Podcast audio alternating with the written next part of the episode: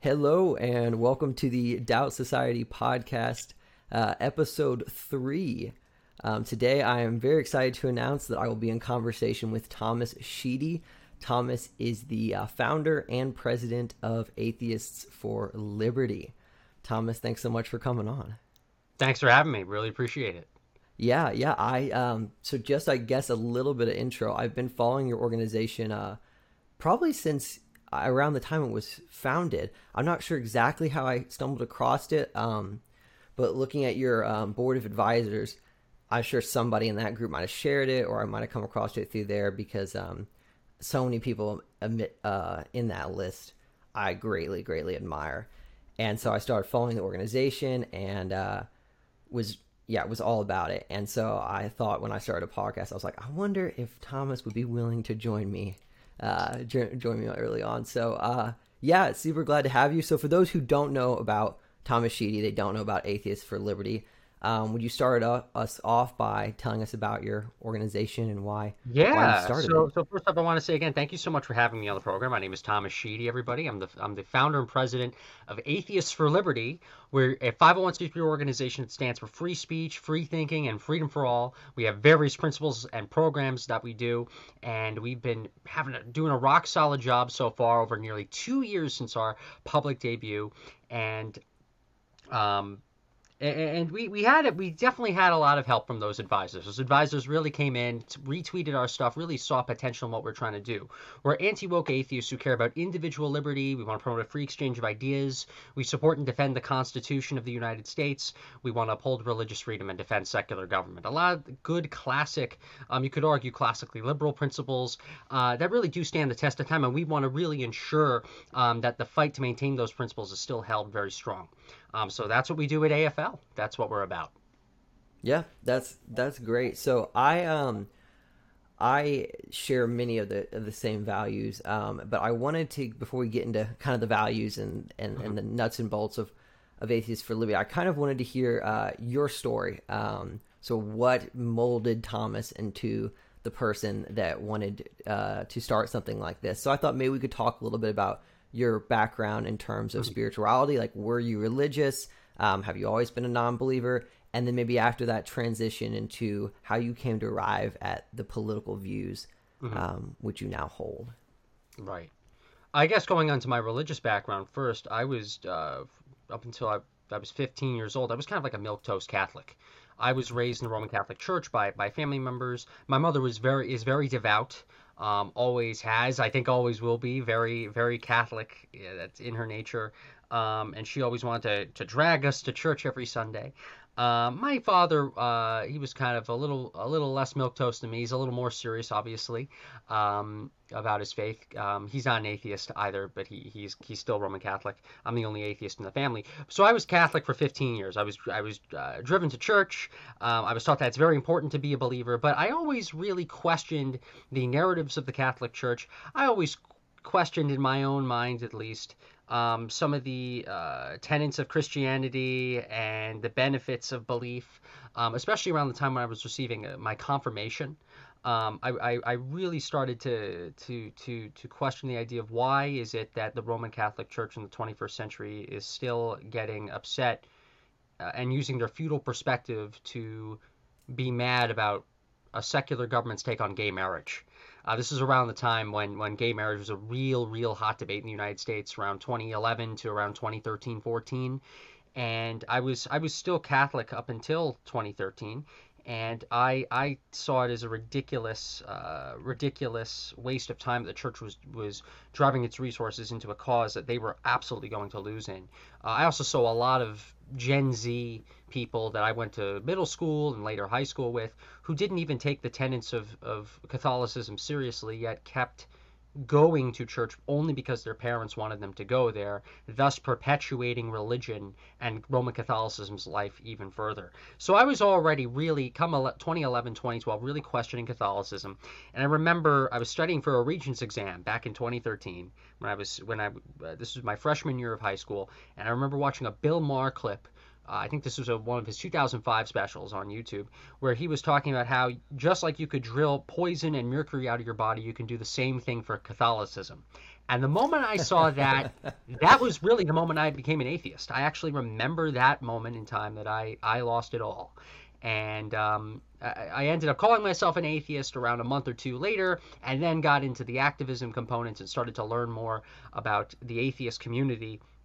Um, but that that was it. That's how that's how I became an atheist. So I was religious for 15 years, questioned the church, had that big moment, lost it all, and and then I just started getting into organized atheism. So going into then uh, some of my work inside of the atheist community, I uh, later on when I when I started getting more involved in high school, I wanted to form a secular student alliance chapter at uh, at my school. But it was it's very culturally conservative, socially conservative, and this was during a completely different culture war just a few years ago, and there were some um, administrators and officials, even in a secular public institution, um, that didn't want to see an SSA chapter pop up. So I, I went through a lot of red tape and, and legal trouble to, to get this club established. And eventually, under threat of legal action from the Freedom from Religion Foundation and a few other groups, um, I got the club that I wanted, and I got a $5,000 scholarship.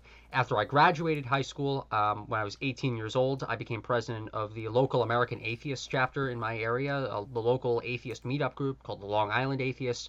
I ran that for around um, a year and a half.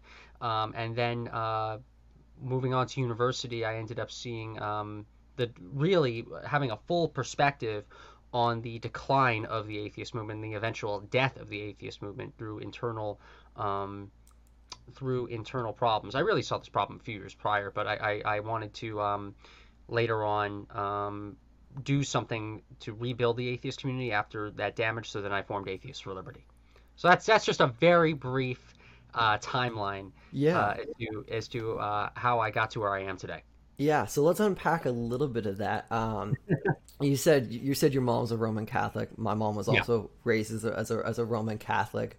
Um, everyone in my family is still religious. I'm also the sole the sole non-believer, There you go. Um, yep. as one would. Um, I'll share just a little bit about my story. I went evangelical Christian my whole life, um, and was actually had decided to become a pastor and went to Bible college Wow. and yes, yes, and while in, uh, at, while at university, um, I uh, went through a deconversion process and um, stayed stayed on actually at the university because I was already a couple years into my degree. Right. I really enjoyed what I studied, so I stayed and and got a degree in biblical studies and theology and comparative religion.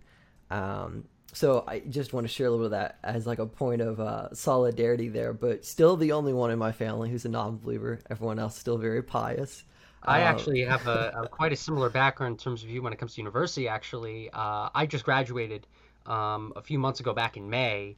Um, but Congrats. even even I was in the middle of my undergraduate program. I was I was debating leaving um, because I, I thought, well, I'm just learning a bunch of social justice nonsense on the most part. I feel like I'm not actually learning much in the realm of, of of, of things that could actually benefit my career in public policy or government or political science, and I'm just being told that you know I'm I'm I am continuing a legacy of oppression due to my skin color. And this is at a public institution. This is not like a private school. This was at a an a accredited public institution that is receiving taxpayer money. So I, I debated leaving myself too, but I thought, okay, I'm already so far in, um, might as well just get the piece of paper and get out. Yeah, yeah, and that's a real. I mean, that's a real point of concern. When I graduated, so I graduated college in 2016. Um, so you said your freshman year of high school was 2013. Was that what you? My said? freshman year of high school was 2013, so I Okay. graduated high school in 2016. Yes, yeah, yeah. So we are we're four years. I'm just four years uh, ahead of you there. Um, so uh, 2013 was the year I also had my like deconversion. 2013, 14. Um, But I had for the same reason. One of the big reasons I didn't go into graduate school was because I took a look at the state of academia and thought, why in the world would I want to go time myself and all of that? So I, I I completely understand where you're coming from there because it's uh we can talk about that a little bit a little bit later on um maybe about with what's going on in Austin um But uh, before we get to there, so you said um, I just want to go back to this a little bit.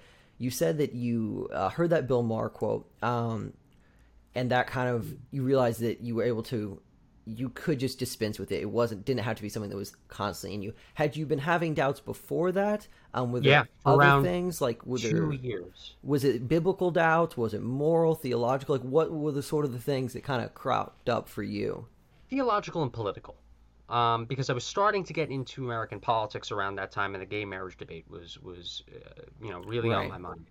And I, I, as somebody who has grown up in this modern secular world and just has been forced to go to church, the church was never really an integral part of my life. It was more of an integral part of my mother's life and other family members' lives. You know, these boomers who who who still lived in an age where the church was very important. I was so disconnected. Sure. And so it was just funny to see an institution that was alive during the, the medieval ages, you know, get involved in a modern debate uh, when it came to an issue of a secular government that has nothing to do with religious influence in the first place trying to legislate policy. I found I found it to be kind of funny. I found Yeah. it to also be a giant contradiction.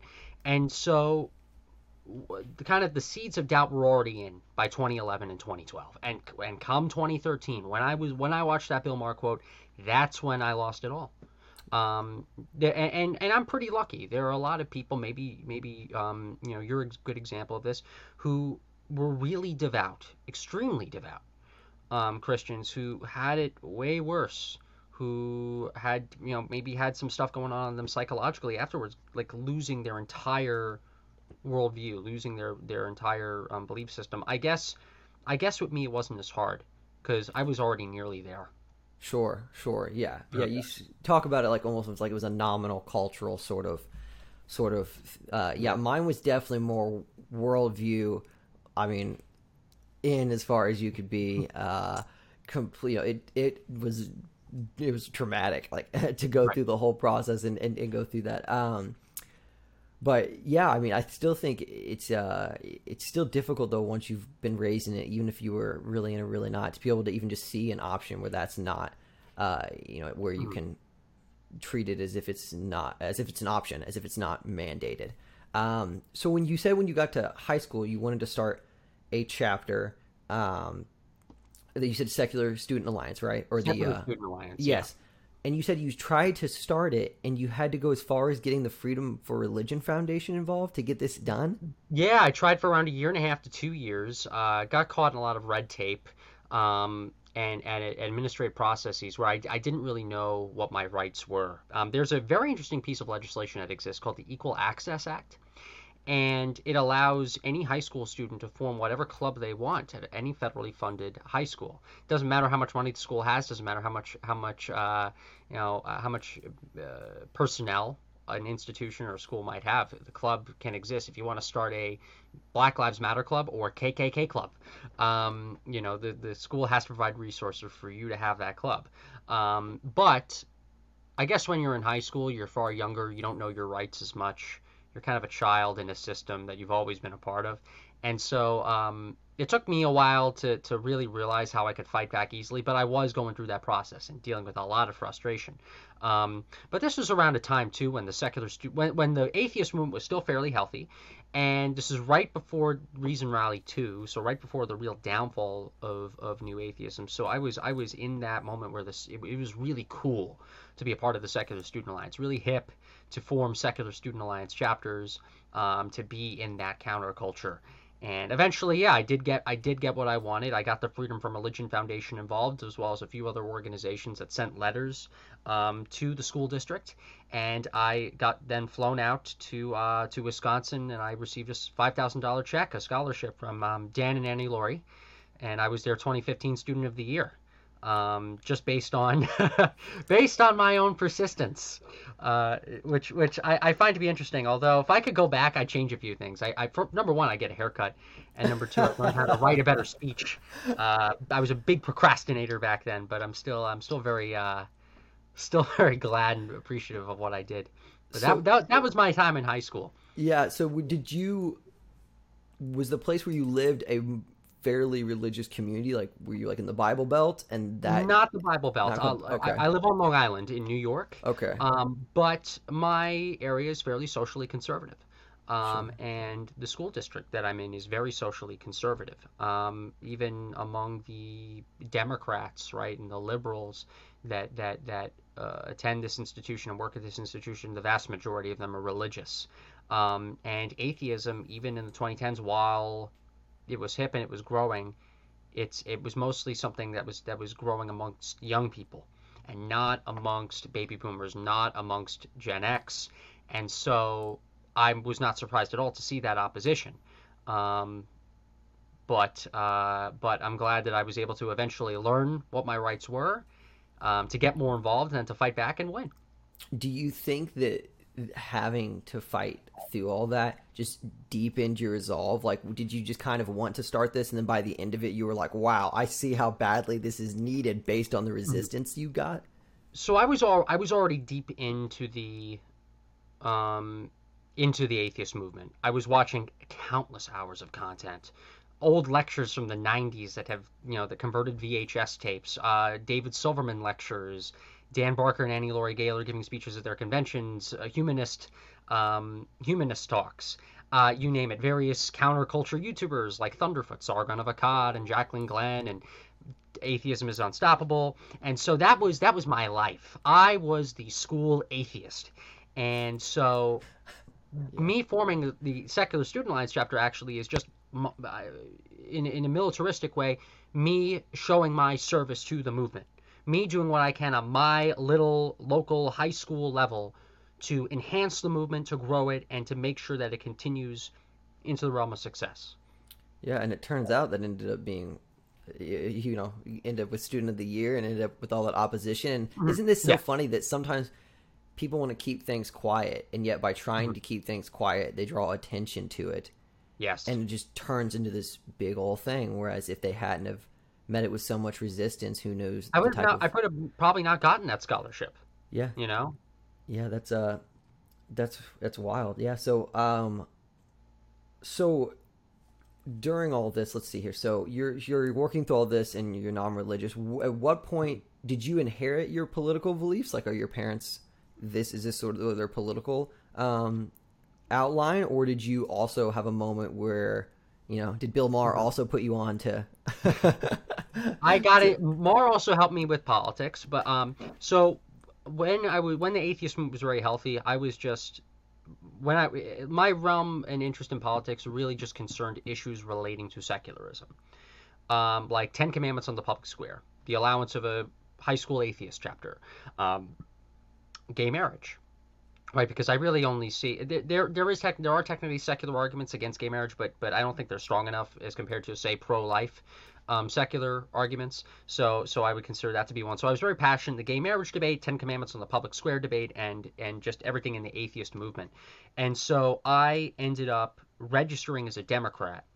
Um, at that time, solely because of those issues. I wasn't interested in any other issues whatsoever.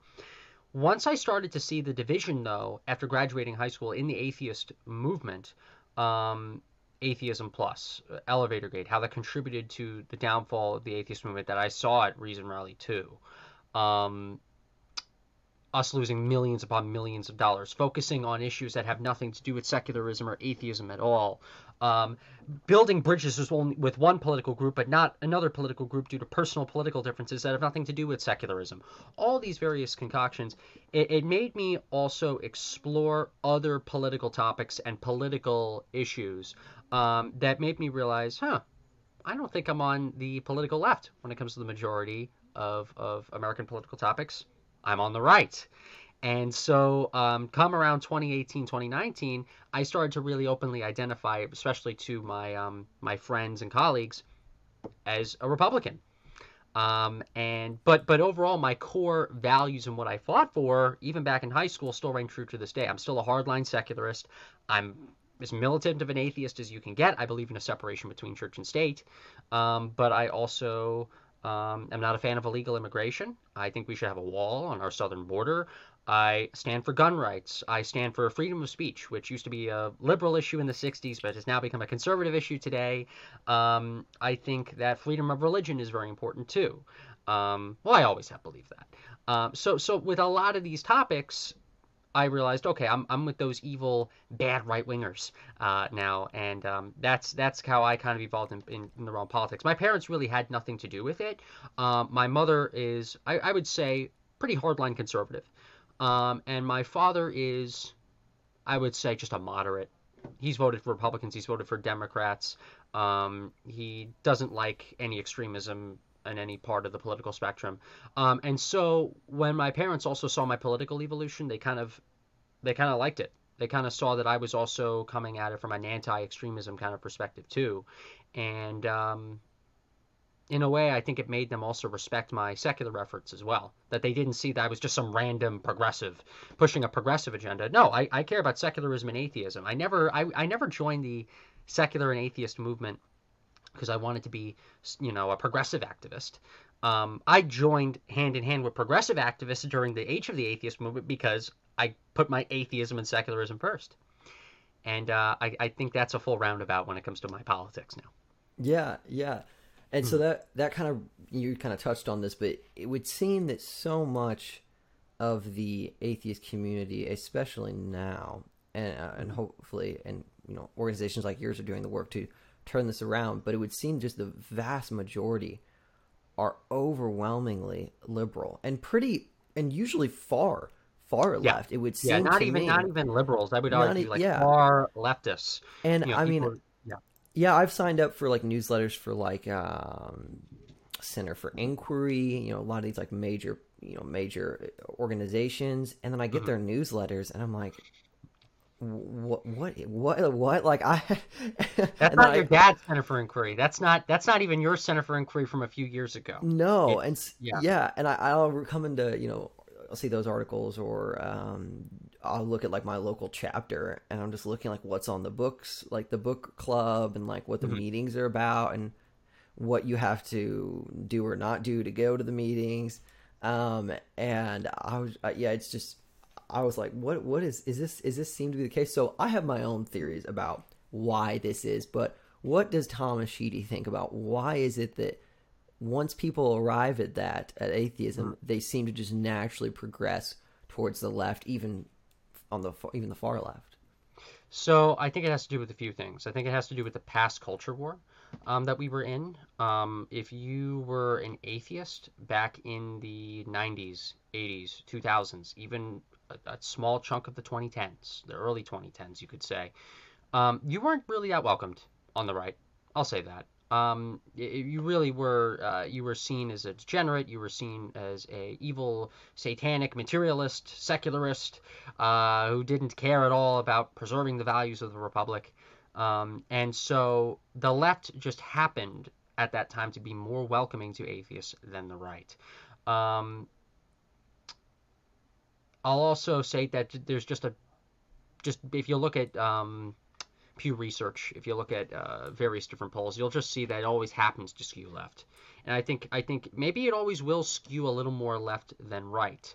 Um, but I would say back in the age, uh, back in the New Atheist days, when the movement was very very popular, when it was in its prime, when the Four Horsemen, all four of them were alive, Hitchens included you would see Republicans and libertarians at some of these conventions.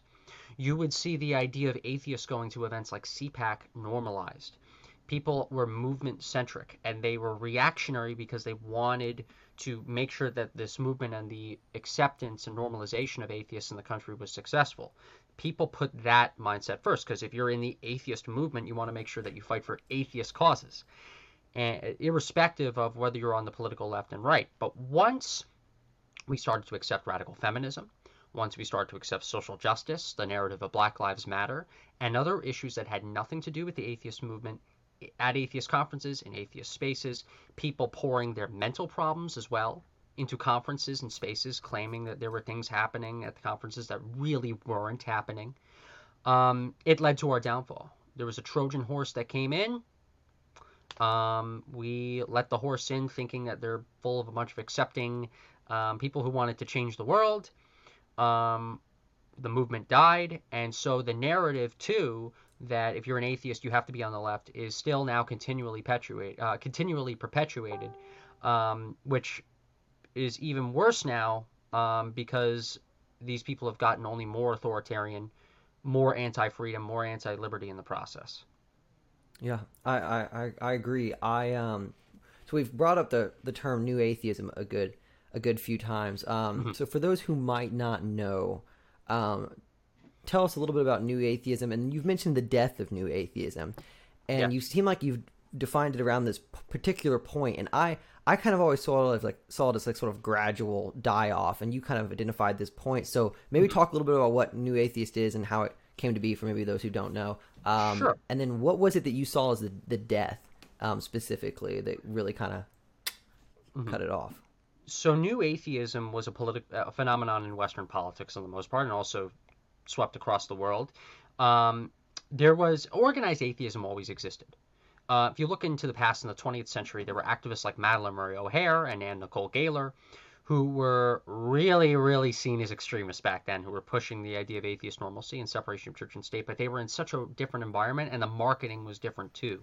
So if you were an atheist in 1998 or 1999, if you thought, or if you were a person paying attention to American politics, if you thought of atheists, you thought of Madalyn Murray O'Hair, who got murdered and buried in an unmarked grave in Texas, you know, with her, her bones scattered and only found a few years later because her murderer could his murderer could avoid the, the, her murderer could avoid the death penalty. That was what was atheism. Uh, that was what atheism was uh, in the 2000s on the most part.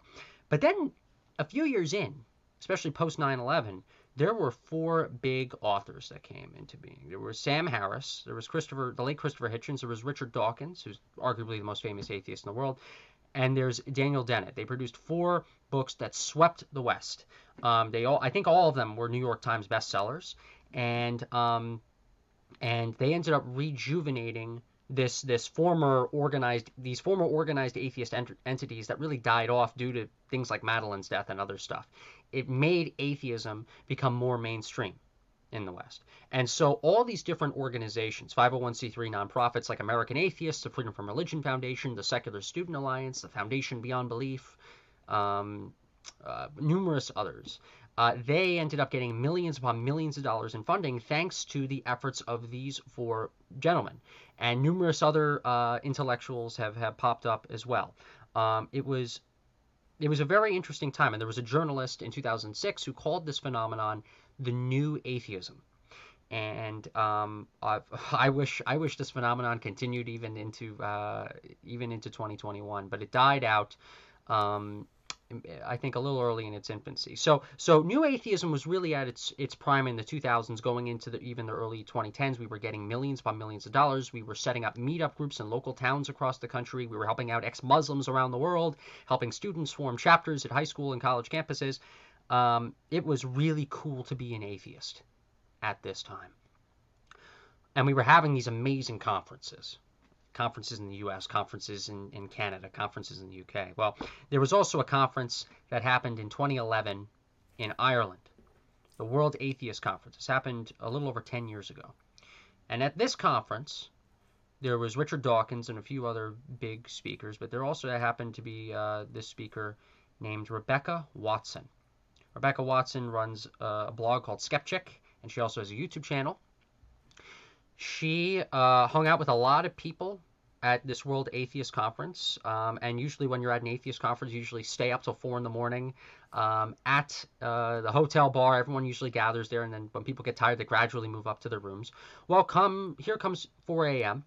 and Watson decides to go to her room. There's a gentleman that happens to follow her into the elevator. And while they are in the elevator, the gentleman kindly asks, this is apparently according to accounts that Watson actually made um, you know, would you like to come back to my room for a cup of coffee? She says no. Um, and he consensually leaves the elevator, and then later on she leaves the elevator to go to her room. They both go to each other's rooms. They don't, I don't know if they talk again or whatever. You know, polite, ask for sex, um, declined, whatever. It happens all the time at conferences. Well, Watson later on blogged and then made a video and said that this is an example of sexism in the atheist movement.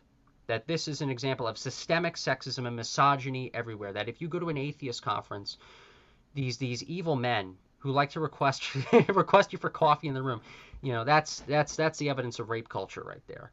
Uh, I'm kind of exaggerating things a little bit, uh, but but this was a movement that ended up sprouting within the prime of new atheism called Atheism Plus, and you had numerous far left, what you would argue today as woke bloggers and activists claiming to these established and growing nonprofits that your conferences are filled with sexism and racism. You have too many men, or you have too many white people, or you have too many people with this background or that background. And therefore, that must mean that there is bigotry somewhere at your atheist event. And what these people ended up doing is, is they ended up saying, okay, we're the real progressives. We're the people who want real change and we want to improve your events. Please put us on your boards. Give us time on your podcasts. Um, let us blog for your organizations. Give us power. Give us power. And um, even though uh, these people originally started out as just mere bloggers attacking the atheist movement on the side, a few years later, come 2016, June of 2016, these people took over the entire organized atheist movement in the United States. What was New Atheism, a, a, really rich, healthy movement sweeping the modern world, died because of this infiltration. And around that time, I just graduated high school.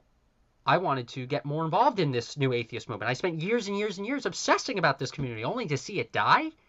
That's ridiculous. Atheism is growing, religion is shrinking, religious extremism is still a problem. People still haven't been accepted in, in the world and even in this country for being atheists. We have a lot more work to do. And so I was frustrated. Come 2016 and into 17 and 18, I was um, asking all these atheist organizers around the nation what happened. Why did we fail at Reason Rally 2? One um, official in the Reason Rally Coalition secretly came up to me, whispered into my ear that it was social justice that was the problem. And so I, I ended up not feeling so good about that. I ended up just going back to Long Island and building my local group and doing things my way.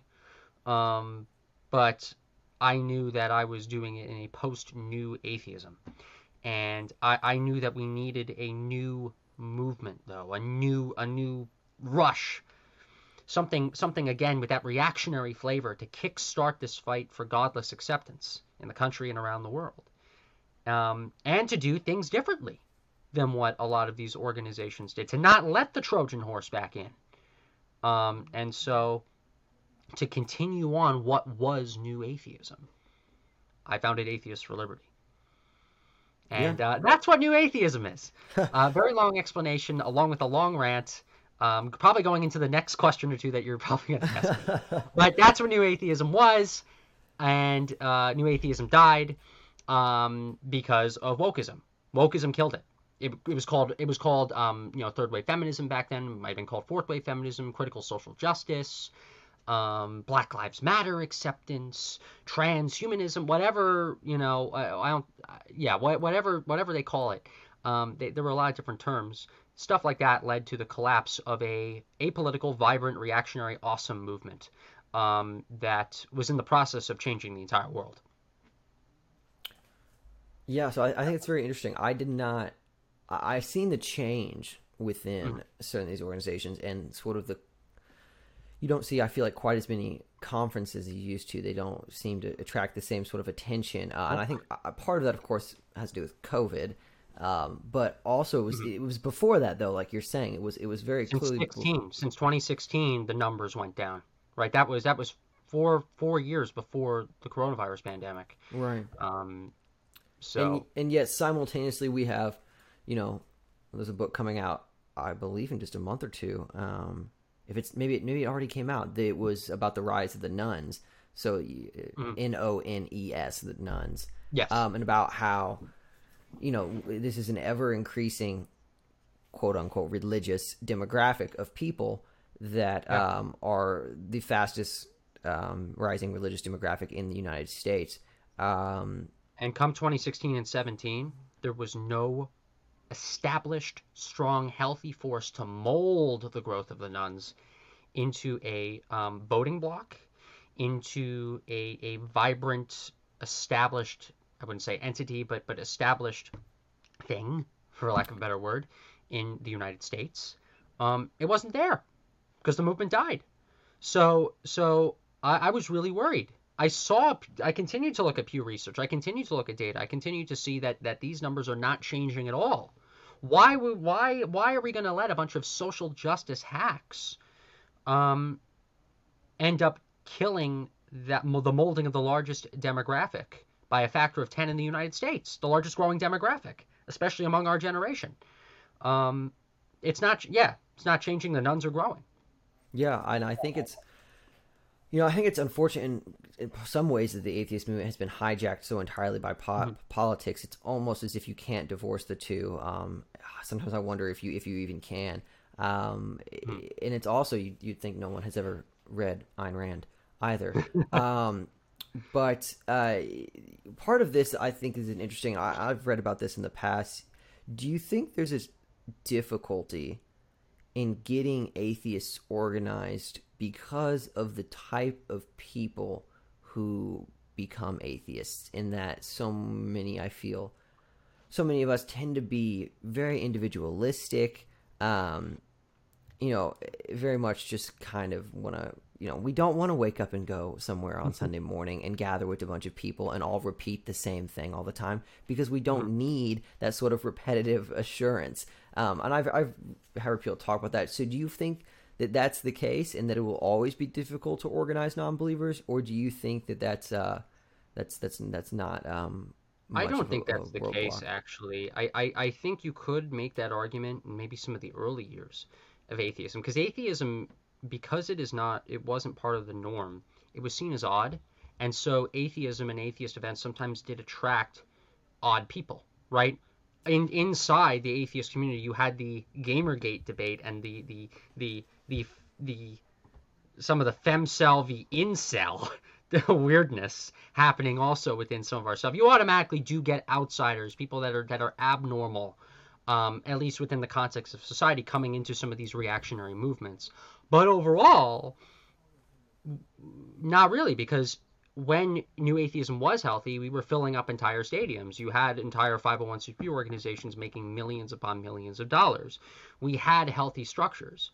Um, so, you know, if anything, I find this to be weird because if that argument is true, then you would think that we'd be successful now and that we weren't wouldn't have been successful in the 2000s and into the and the um, 2010s.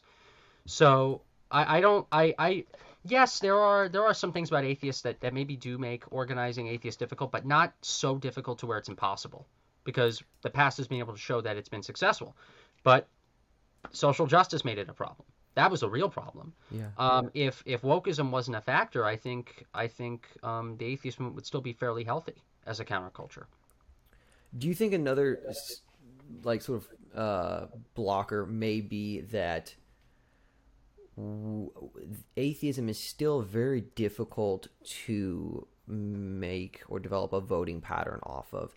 In that, I still see issues, mm-hmm. a lot of issues, um, and it's usually from Democrats, um, ones that are still um, I think reasonable and you know mm. great great thinkers that are doing all sorts of that are doing great work and then um I all but then also when you start looking at a lot of it I find myself very much uh, wanting to vote Republican uh, so much in fact that that is like yeah. where I, I tend to lean now um, despite what was four years ago I was wanting to support Bernie and you know was was right. it's just it seems it's gone since 2016 you know it just seems it's every the the, the political landscape has changed mm-hmm. so much, but it, now it's almost difficult to. Uh, you know, it just depends, I guess, how which particular issue. If you become a one voter issue, I guess, to make you mm-hmm. go Democrat or uh, or or go Republican. So, do you think so that's the? Is, um, this is entirely based on the movement and and who owns it. Um, we have something great actually in Washington right now. I don't know if you've heard of this. We have something called the Congressional Free Thought Caucus in the U.S. House of Representatives. Yes, it's filled with numerous members of, of Congress um, from various areas of the country. Um, so we have some we have diversity in gender there. We have diversity in race. We have diver- diversity in geographic. We don't have diversity of thought, however, in Congressional Free Thought Caucus because every single member of this caucus is part of the Democratic Party, and they lean progressive. That's a problem, and it has nothing to do, on the most part, with Republicans just being more religious. Yes, Republicans are more religious. The GOP, yes, is, is more religious compared to the Dem- compared to the DNC. It has to do with the fact that you had pe- you have people in these structures, in these positions, that haven't engaged in enough outreach to the right. It started to happen a little bit in 2014, 15, and 16. Um, David Silverman, who's the former president of American Atheists, he took American Atheists when he was president of that organization to CPAC. Um, he actually did what I am doing now, um, normalizing the idea that you could be an atheist and be a conservative. If the movement ended up splitting their resources 50 50, half of it to engaging the left, half of it to engaging the right, you would have a decent base and even a few potentially house members or maybe maybe not yet house members maybe give it a few years but people in state legislatures at least and local politics who are members of the republican party who would be out right now supporting secular policies in the country but because the woke people own the movement the minority of normal people that might still be in the closet or in the shadows of the movement trying to keep some portions of it alive they can't do that so it, it has entirely to it, it, it has nearly all to do with administrative decisions. And this is why when I go on nearly every single interview to talk about issues like this and to talk about Atheists for Liberty, I go at it from a nonprofit administrative perspective. Um, because you'd be surprised how little social justicey and gender quota and racial quota decisions that are made in local old 1990s like offices that we still happen to own um, can impact entire cultural trends in the country. And that's exactly what happened. That's why I want to see organizations like Atheists for Liberty grow. I want to see more nonpartisan efforts happen to make secularism more normalized in the country because then you won't have that problem. You will have atheists who proudly vote Republican who are also out of the closet about where they stand, even today in this new culture war.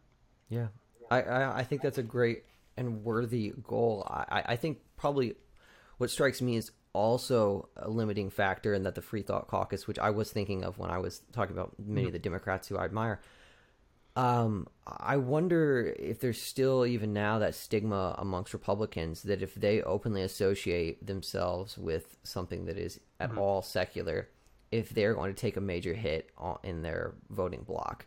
Um, do you think that's the case? Have you heard from anyone, even in government, who is afraid of that, or they truly have said, "I've tried to join and I I cannot get in"? Well, to answer that, the answer is yes. We actually have heard that, and that is the exact reason why our programs and our infrastructure at Atheists for Liberty needs to improve. It's why we have this established entity here. We know people in media and in government who want to be out who want to you know support things like this but but the infrastructure simply doesn't exist why because the organizations that have existed for decades who still have those million dollar budgets they don't want to do it. Why? Because they care about social justice more than the mission of normalizing atheism. If they cared about the mission of normalizing atheism then there might be republicans on the free thought caucus right now. Yeah yeah i i uh, i think that could be the case and uh you know that's I, possible. I, i've been to lobby day. I've been to Secular Lobby Day on Capitol Hill. I know what needs to be done. And I know that if enough resources were put into various different initiatives and endeavors, and I operate in the GOP too, I know that this can succeed. I'm yeah. just the loudest one right now, openly, at least in public, admitting it. Yeah, I, I mean, I, I agree. I think just even amongst myself, I know a fair amount of people who are you know non-religious, but they're not they don't subscribe to wokeism and they yeah. they don't want anything to do with it um and they're just wondering what in the world am i supposed to do because they feel mm-hmm. you know because a lot of these you know a lot of these like i consider myself liberal on lots of views you know pro gay marriage pro legalizing marijuana like so many sure. of these things that are you know would have put me on the left but then there's so much that pushes me back the other way but i think mm-hmm. i truly think that if the republican party and they've already started to do this. I, I, I do believe, but yes. would you know just knock it off with some of the you know the the religious right would just tone it down and just continue to try to focus on being the party of the working class and on just accepting, you know, people regardless of religious affiliation. Um, and if they say, "Hey, we're not doing the social justice stuff. We're not we're not the crazies over here. Come join us." Right? We're we're we're going to accept you. We we have religious diversity. Imagine if they went more in line with the anti-wokeness. Yeah. Well, I mean, look you at know? Virginia. Yeah. They a lot of anti-CRT activists got involved in the Greg Youngkin race, yes. Youngkin race in Virginia, and that's what made Republicans win there. Yeah, I completely agree. I was uh, actually here. I'm about to uh, admit this publicly. Uh, I was actually just at the uh, um, National Conservatism Conference. Conference. Oh, great! Just, I wanted to go there. I, I wasn't able to. I was looking. I thought I thought maybe I'd see you, and I was like, if he doesn't uh, reply to my yeah, I was like, if he doesn't yeah. reply to my email, if he's at this conference, I'm gonna find him. but I think by then you guys had already reached back out. Um, yes. But uh, yeah, and it was very interesting, to, you know, to get to talk to a lot of different people, and mm-hmm. I, I, could just tell, even from just the, you know, it was still majority religious but the, but it's becoming secular. Yes, it's, it's you have this young Zoomer kind of anti wokeism, anti feminism flavor that automatically has a secular tone. Even with with you, even if you go to Turning Point USA conferences with Charlie Kirk pretending to be a pastor on stage, right? He's an evangelical Christian. I'm just joking, but he is an evangelical. But yeah. you have the secular undertones that are there. You go to CPAC, secular undertones. You go to Freedom Fest, secular undertones. It's new. It's it's it's it literally is the perfect breeding ground for things like Atheists for Liberty. So when I started going to CPAC on my own, when I started going to the Turning Point Student Action Summit on my own, I felt like I was at an American Atheist Convention when it was healthy. I felt like I was at the Reason Rally again. If I was at the 2012 Reason Rally, rather. Yeah. And so I knew we can we got to set up atheists for liberty in this current culture war with right right now in this environment. We can grow and generate a we we can grow and generate a non-biased um, non-partisan atheist organization. We can also establish the idea of an atheist right too but by establishing ourselves right now in this culture war. The literal difference though right now between them t- still talking about religion stuff and religion stuff and them versus them talking about secular stuff more in just a few years, four or five years from now, is resources. Hence why we need more people right now to join Atheists for Liberty, to get on our volunteer committees, to get on and bulking up our programs, because it's really important. People's involvement in what we are doing right now, and I operate in all these places. I run Turning Point chapters. I'm, I know the people who run CPAC. I, I'm, I, I know some of the people who run National Conservatism Conference. I know exactly what needs to happen here, but we need more people in the fight. That's what's going to get atheism normalized on the right faster. And thus normalize atheism normalized around the country because you have normalized atheism on the left and the right, then boom, we have a purely secular country with with no theocratic efforts really bolstered up. Um, we got to get this process started. It means people getting more involved now. Yeah. Um, and these conferences are great places for us to really get more people. And national conservatism was uh, was I heard it was a great event. I wish I could have been there. Yeah, it was it was it was it was lovely. I uh you could see the clash as well between the two groups because then yeah. the whole dialogue of the conference was surrounded a lot about let's put aside a lot of these differences and first just you know come together on even just a broad political yeah. and uh not even just political but principles just these broad principles um yeah.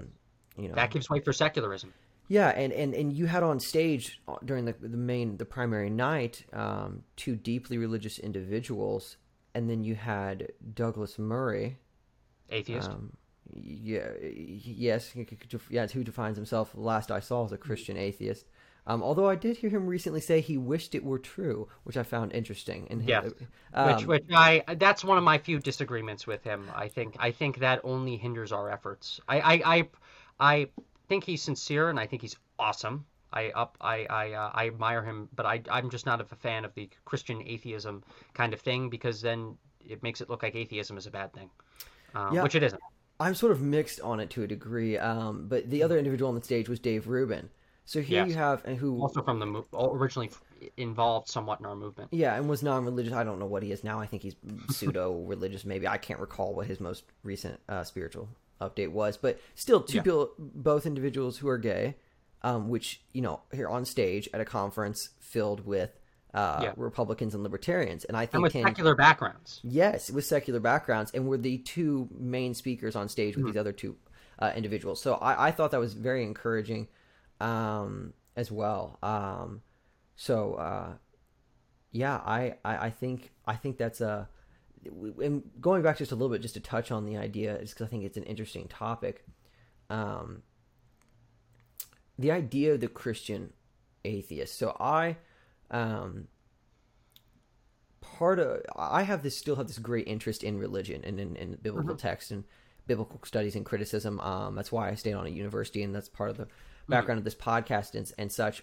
Um, so to me, I have this great admiration still for the Bible. I take this it is a I still have a great love even for the Bible and for these religious texts, and I I I don't fully accept the you know the kind of broad paint stroke that is you know religion is constantly at all times has been a source of evil. It's never contributed anything. It's never given anything of interest. Um, and so the idea of like this Christian atheism in this, you know, I, I see a lot of that in alignment with like the conservative movement to a degree. Um, so do you? So do you still? You're at this point in your life. I guess this is more of an individual question. Do you find um, at any way like value in scripture or value in some of these religious traditions, even if you don't accept the dogma of them?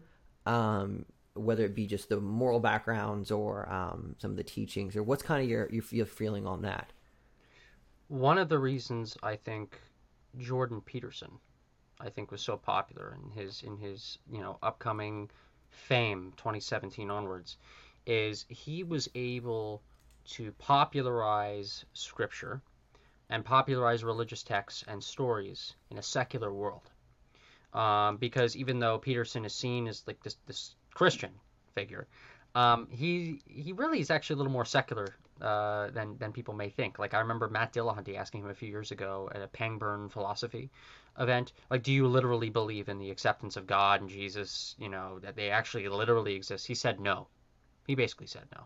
I think he's basically actually an atheist um, who thinks who personally thinks that humans need religion. Um, I think he personally, as an individual, knows of the conclusions of the universe that we really don't know if God actually exists or not, but that he's afraid of humanity taking that leap because he might think maybe he thinks that humans, with their animal instincts and with their need for stories, can't make that full leap into atheism. The problem is, is that that doesn't matter because the statistics are showing that we're leaping into it anyways. That is the conclusion of where Western society is going, at least, and where a good chunk of humanity is going. Yeah. Um, I do see some value in scripture. I do see value in stories all throughout human history, not just the Bible, but various other religious texts, um, you know, and various other mythologies around the world.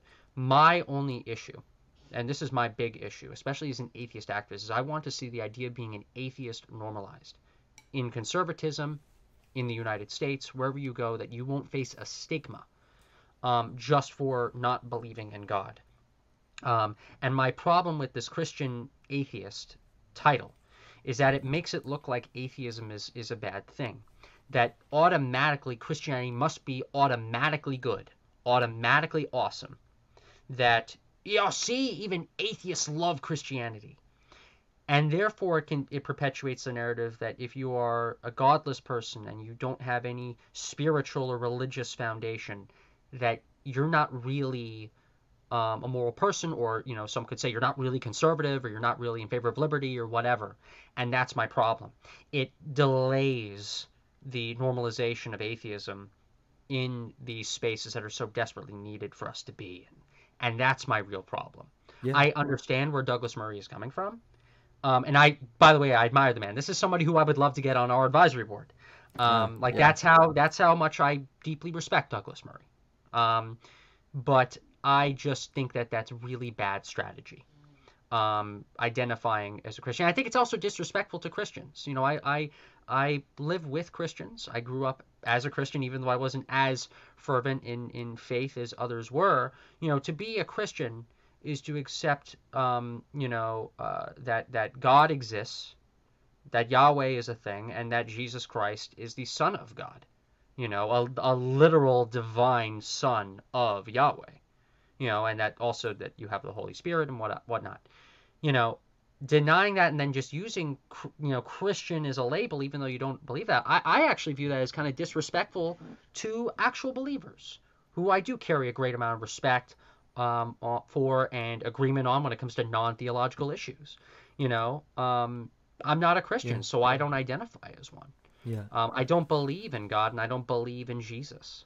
So that that is dis it would be disrespectful to the Christians I know if I called myself one. And that's my so so I think it delays the progress of the normalization of atheism and secularism on the right and in other spaces we're going into. And I also think it's disrespectful to Christians.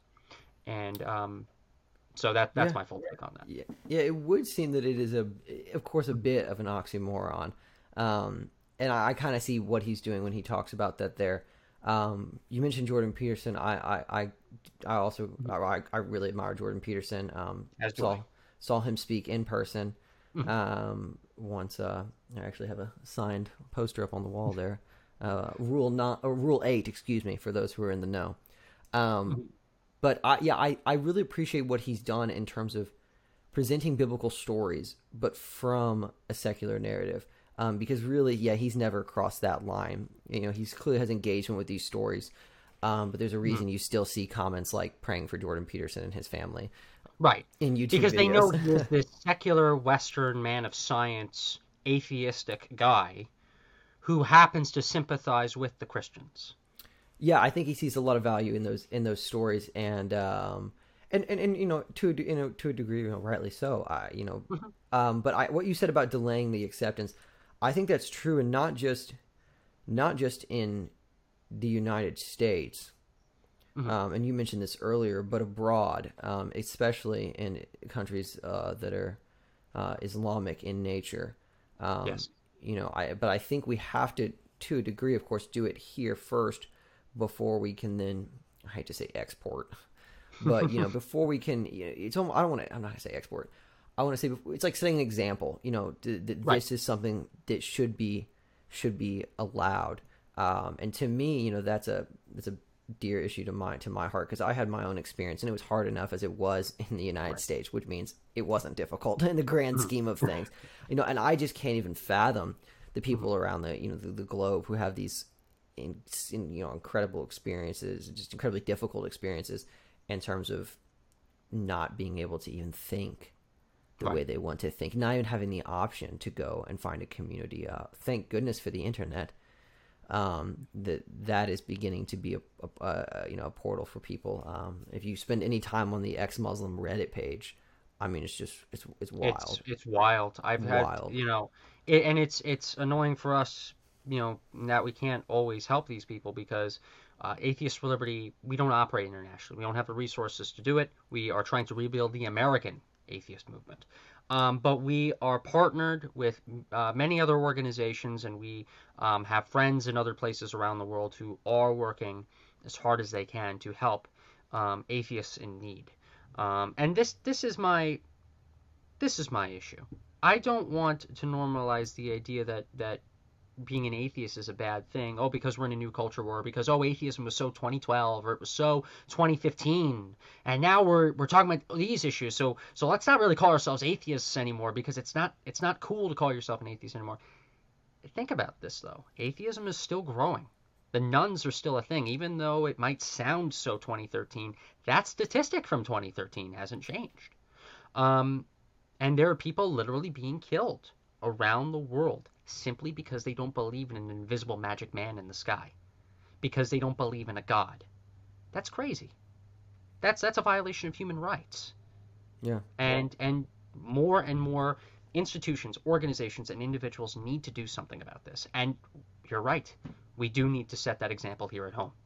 Yeah, and, and to that point, uh, I saw on your website just looking over it again uh, yesterday. You were talking about, uh, you know, like these blue laws that are still in place or blasphemy laws that are still on the books, even in the United States, even though, of course, they're not enforced. But the fact that they're even on the books, so stupid. I, I that's just to me that's that's embarrassing. I mean, and that's why uh, secular activism, even in government, even in state legislatures, is still a necessary thing. We yes, we need to oppose blasphemy laws happening in in other parts of the world in the old world, but there is still lots of stuff, even if it looks so 1.0, that does need to ha- happen here. You know, and we are an organization that's trying to do that. We're trying to build the infrastructure and build the resources to make these programs um, that we can engage in to defend people's, you know, right to not believe um, necessary and proper. Yeah, I completely agree. Um, so one of the one of the great themes of this, uh, one of the great inspirations, I should say, for this project, um, and and this is I've wrote about this on my blog. Um, for me in my own life was Christopher Hitchens um, and uh, has meant more to me on an intellectual level um, than any other person I've come across in my reading. And he wasn't the first person I came across, and he certainly hasn't been the last, but has certainly been the most meaningful, not just in in you know his conversations about religion, but just in his personhood. Um, so. You know, you could talk about maybe I, I, have to. I almost have to bring up Hitch. It's almost become a theme now. But um, did you did did Hitch uh, have a strong impact on you, or if one of the other New atheists did. Who was it that uh, that really you really admired? So uh, I'll mention others, but but um, on Christopher Hitchens, it's been nearly ten years since his passing. In a month, it will be ten years since he yeah. died of cancer. And I think the world um, has not been, at least at least the world of religion, on the most part, hasn't changed.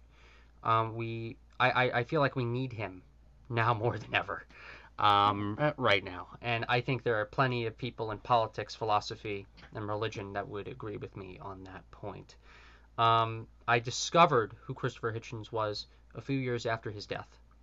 Um, I wanted to uh, when I was when I was still a a child, um, around 15, 16, I wanted to get a copy of God is Not Great, and I wanted to uh, really dive deep into the book I wasn't making money back then though, so I had to get my parents to buy the book. Um, uh, my father, however, didn't want to publicly give me the money in front of my mother because she knew my mother would have a fit and would want me to throw it in the dumpster.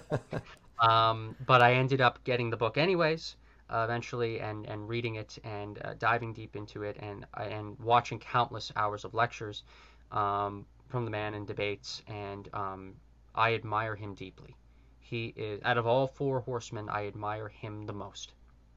Um, and I hope he is remembered uh, throughout the centuries for his contributions to political discourse and thought, and um, religious discourse and thought.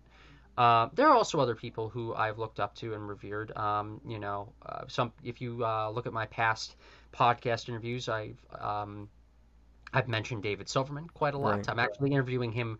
Uh, I, I, I think this is being recorded and not live streamed, but um, as of uh, tomorrow, from the day that this is being recorded, I'm actually interviewing um, yeah. David Silverman, former president of American Atheists. Um, he ended up getting ruined and removed from the movement due to this woke infiltration. I'm interviewing him tomorrow in the future of nonprofit atheism and um, he was a great uh, he really impacted my life because i modeled my activism uh, when I was leading local groups off of his activism, and even some of what I do at AFL, I model it off of what he used to do um, at American Atheists. I really do admire that man. Um, he he is like the activist nonprofit version of Christopher Hitchens in all respects. Um, but also, I commend uh, people like Richard Dawkins, who have stood up against lots and lots and lots of scrutiny, especially in recent times. These bogus, pathetic claims by these these pathetic individuals, these disgusting cretins, calling him such a bigot and such an evil guy, trying to ruin and damage what little left he has of his career after he made such a strong impact on the world, calling him some stupid transphobe or whatever the hell. These people are these people are bonkers. Um, you know, the moment you let half of these people in, of course the movement's going to die. Um, but I admire Dawkins very, very deeply as well. He is the most famous atheist in the world, and he is he has contributed to the acceptance of atheism more than anybody else, I would argue, in world history. Um, Sam Harris, of course, taking on radical Islam, especially in 2014 through 16, 17, um, not giving a damn about politically correct nonsense um, and the stupid claims that you have Salon and Slate and other sources paint him as Islamophobe bigot who wants to nuke the Middle East or whatever the hell. Um, Yeah. yeah. So, that one paragraph in the end of Faith, he will never live down. He'll Oh, never yeah, no. he'll, he'll never get out from underneath the shadow that but you know what? Maybe he should. Maybe he should just continue to fight where he stands. And and I I, that's why. I've also always admired um, Sam Harris, even though maybe maybe him and I might have a few political um, disagreements. But there are also so many others. Like Douglas Murray is a good one. Um, looking at the old works of Madalyn Murray O'Hair when she ran American Atheists, despite her imperfections, she had some problems. Um, Sean Faircloth, um, when he was one of the executives behind the Secular Coalition for America um, back in the early 2010s. Um, student activists like Jessica Ahlquist, who, very similar to me, fought for her rights in high school when she was in Rhode Island. Um, lots of people uh, I've admired, but but um, boy, this is bringing me back. These are these are my days. And it, it, it it's Yeah. pretty much all these people who I listed and countless others who who really shaped me as a person and who I am today. Um, my life is atheist activism. My life is secular activism. My life is these two culture wars. You know, the, the culture war against against religious dogma and the acceptance of atheists, and now the culture war against social justice and political correctness and wokeism and CRT. You know, these people got me. Oh, and Bill Maher. I'll cite Bill Maher as well. These people got me to to where I am, politically, intellectually, culturally, um, internally, um, to do the best that I can every single day to save our civilization. Yeah. So uh, Hitchens, Hitchens being a good one, right at the top Yeah. of the list. Yeah, absolutely. Um, so for the time being now, so we're coming into twenty, we're almost to twenty twenty two. Uh, somehow, Yep. some way, unbelievable how quickly I know. this year goes by. I think it's just a a uh, symptom of getting older, probably, but also I think a symptom of just the COVID and all that. Um, but what uh, what is what are you passionate about now? Like, what is your primary area of focus? Um, you've mentioned a few things, but where is it that you are really trying to drive Atheists for Liberty? Um, what's what's getting Thomas out of bed every morning? Uh, and What's getting me out of bed right now are changes that we're making in Atheists for Liberty. Um, we have expanded a bunch of programs that we're doing already. We have a live streaming series that we're that we do every other Thursday where we're interviewing very famous guests from all over the culture war. We're trying to really establish a very nice, rich profile here on the net. Once we do that, once our our membership programs start to increase, increase, increase in value, we will have even more um, resources to put into conference exhibitions, engaging in our own events in real life, um, maybe even establishing chapter programs. Uh, the the beginning of AFL is really still here, but we've entered a whole new renaissance, and that thrill of what we have coming up, even in just the near future, really does get me out of bed in the morning. That's great. That's great. Um, so where can people find you online? Like I know you mentioned, uh, you know, Atheists for Liberty. Are there other outlets or other places people can? Yeah, so A-? Atheists for Liberty. Um, well, uh, lastly, I want to say again, thank you so much for having me on um, on the program. This was awesome. I really appreciate the chat. If you ever want me on again, let me know. We'll try. We could try to fit it in. I, I don't think that'll be a problem whatsoever. I really did enjoy this interview a lot. One of my one of my favorites, actually. That's Um, great. so I really appreciate that, Riley, because you and I seem to have uh, very similar backgrounds, at least as to how we came to where we are today.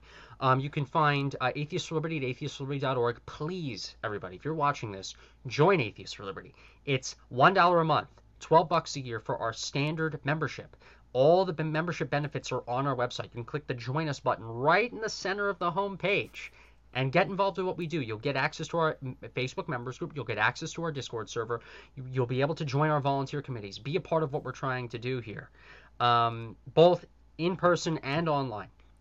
And again, that is 12 bucks a year, $1 a month. Okay, and if you want to donate even more, you can. We're a 501c3 tax um, 501c3 nonprofit organization. We stand for free speech, free thinking, and freedom for all. We really want to do what we can to to win the culture war here. Um, we're also on Facebook, Twitter, Instagram, Gettr, um, YouTube. Uh, pretty much every social media platform you can think of, we have a presence on the vast majority of these platforms. You can find us at Atheist Liberty. Again, that's at Atheist Liberty. That's where you can find us. If you're interested in me, I'm getting involved in various sectors of politics, culture, and I'm trying to bring AFL into nearly every sector as to where I am. You can find me at Sheedy Tom. Hey everybody, Riley here. I wanted to quickly say the last 30 seconds or so of the podcast, just us saying goodbye, was corrupted both the audio and video. So big thanks to Thomas for coming on the show, and I'll see you all in the next episode.